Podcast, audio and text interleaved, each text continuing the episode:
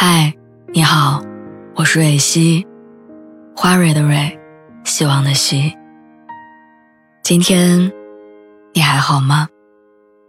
你可以在微信公众号和微博中搜索“蕊希”，每天晚上我都会用一段声音陪你入睡。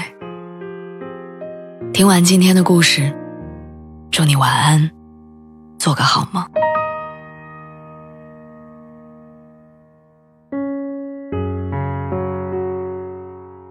今年奥斯卡最佳真人短片奖《邻居的窗》讲了一个这样的故事：家庭主妇艾丽家的对面楼里搬来了一对年轻的情侣，艾丽和丈夫每天都能透过窗户看到这对小情侣丰富多彩的生活。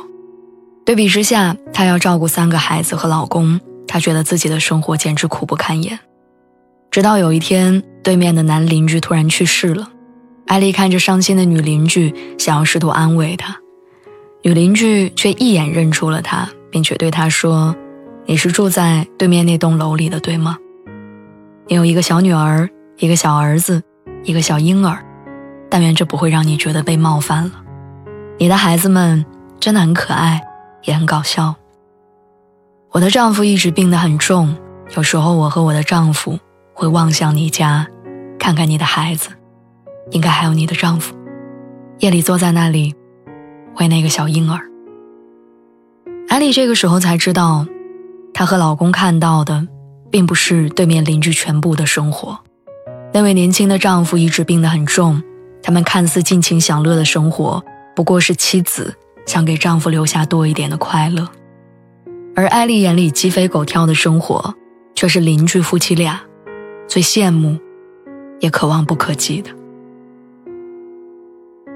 我记得蔡康永说过一句话，他说：“我们所羡慕的别人的生活，只是我们所幻想的别人的生活。我们总是仰望和羡慕着别人的幸福，却不知道自己也正被别人仰望和羡慕着。”今年过年回家的时候，和一个已经结婚的朋友聊天他无比好奇而且羡慕我的生活，羡慕我每个月都能出差打卡新的城市。顺便玩一圈羡慕我周末有很多有趣的地方消磨时间，羡慕我每年都能按时出国旅行，而他在家一日三餐按时按点儿，因为要备孕，吃饭都变得很枯燥。就像他看到了我朋友圈里大城市的繁华跟精彩，我看到了他留在家乡的安逸跟稳定。我们羡慕着自己生活里没有的那个部分，却忽略了对方的生活。也许并不像照片中那样美好。他不知道我出差的时候飞机延误，在候机大厅待到天亮有多狼狈，我也不知道他在家安逸稳定的背后也有家长里短的不愉快。我们总是擅长忽略自己拥有的，然后去羡慕别人的。留在大城市的人羡慕小城市的安逸，小城市的人羡慕大城市的丰富。单身的人羡慕恋爱的，恋爱的人又羡慕单身的自由。生孩子的人羡慕没孩子的轻松，没孩子的人羡慕有孩子的老有所依。二十岁的人羡慕三十岁成熟富有，而三四十岁的人又羡慕二十岁的年轻单纯。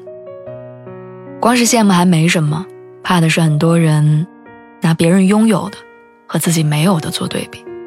然后越比越不平衡，越觉得自己过得不顺。